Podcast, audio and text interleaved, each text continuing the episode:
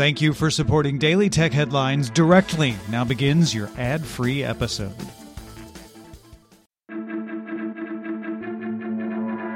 I'm Rich Stroffolino, and these are the tech headlines for the week that was. Apple announces withdrawing the HK Map Live app from the iOS App Store, which displays user reported police locations, safe zones, and other crowdsourced location information in Hong Kong. Apple initially rejected the app from the App Store on October 2nd, saying it helped users evade law enforcement. Apple subsequently reversed that decision on October 4th, but has since faced scrutiny from Chinese state owned media. According to Apple, the app displays police locations, and we have verified with the Hong Kong Cybersecurity and Technology Crime Bureau that the app has been used to target and ambush police, threaten public safety, and criminals have used it to victimize residents in areas where they know there is no law enforcement. The app violates our guidelines and local laws.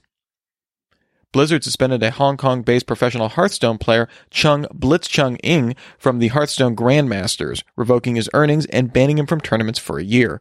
In post-game interview on a Taiwanese broadcast on October 6th, Chung wore a mask and goggles. Hong Kong recently banned the wearing of masks in protests, and then Chung said one of the slogans for the Hong Kong protesters.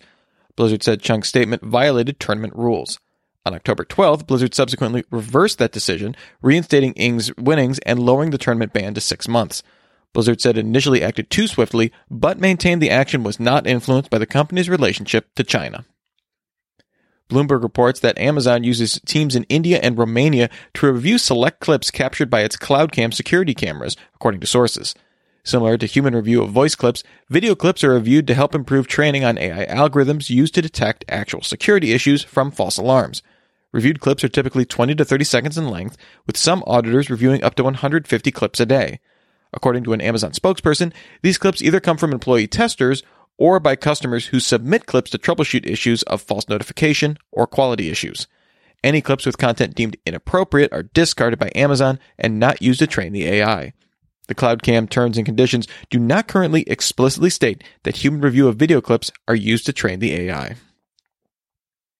A contract obtained by OneZero shows that law enforcement agents in New York City have been able to crack iPhones in house since January 2018, which is 18 months before the capability was revealed by Israeli forensics firm Cellebrite, which makes the software. Universal Forensic Extraction Device, or UFED Premium, allows customers to unlock iPhones in their own offices instead of sending them back to the company's lab. According to the contract, the Manhattan District Attorney's Office agreed to pay Cellebrite about $200,000 over three years for UFED Premium. Although Cellebrite hasn't confirmed this report or said whether its software can crack devices running iOS 13, the company website does say it can perform unlocks for all Apple devices. California Governor Gavin Newsom signed two bills into law last week regulating the distribution of deepfake face swapping videos. AB 730 makes it illegal to distribute manipulated videos aimed at deceiving voters or discrediting candidates within 60 days of an election. AB 602, meanwhile, gives people in the state the right to sue someone for creating pornographic deepfakes using their likeness without consent.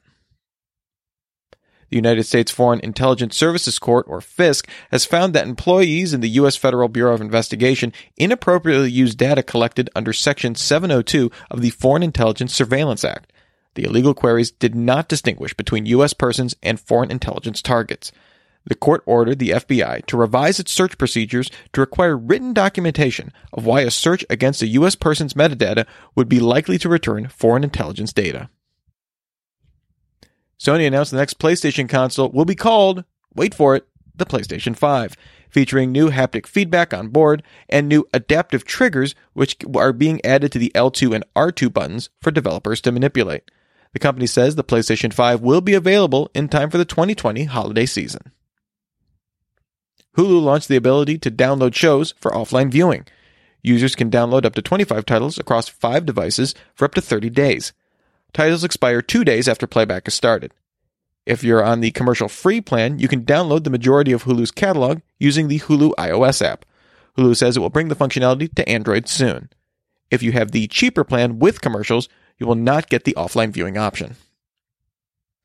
Researchers from Fortinet found an unauthenticated command injection vulnerability in four models of D-Link routers that could permit remote code execution.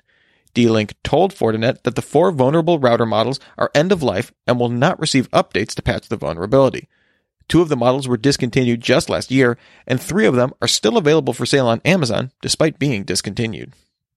And finally, Apple released the public beta of iOS 13.2, which includes an option to delete Siri and voice dictation history, as well as an opt out for sharing audio recording data with Apple. The beta includes a splash screen at installation that explains how Apple uses voice data and giving the opt out option at that time.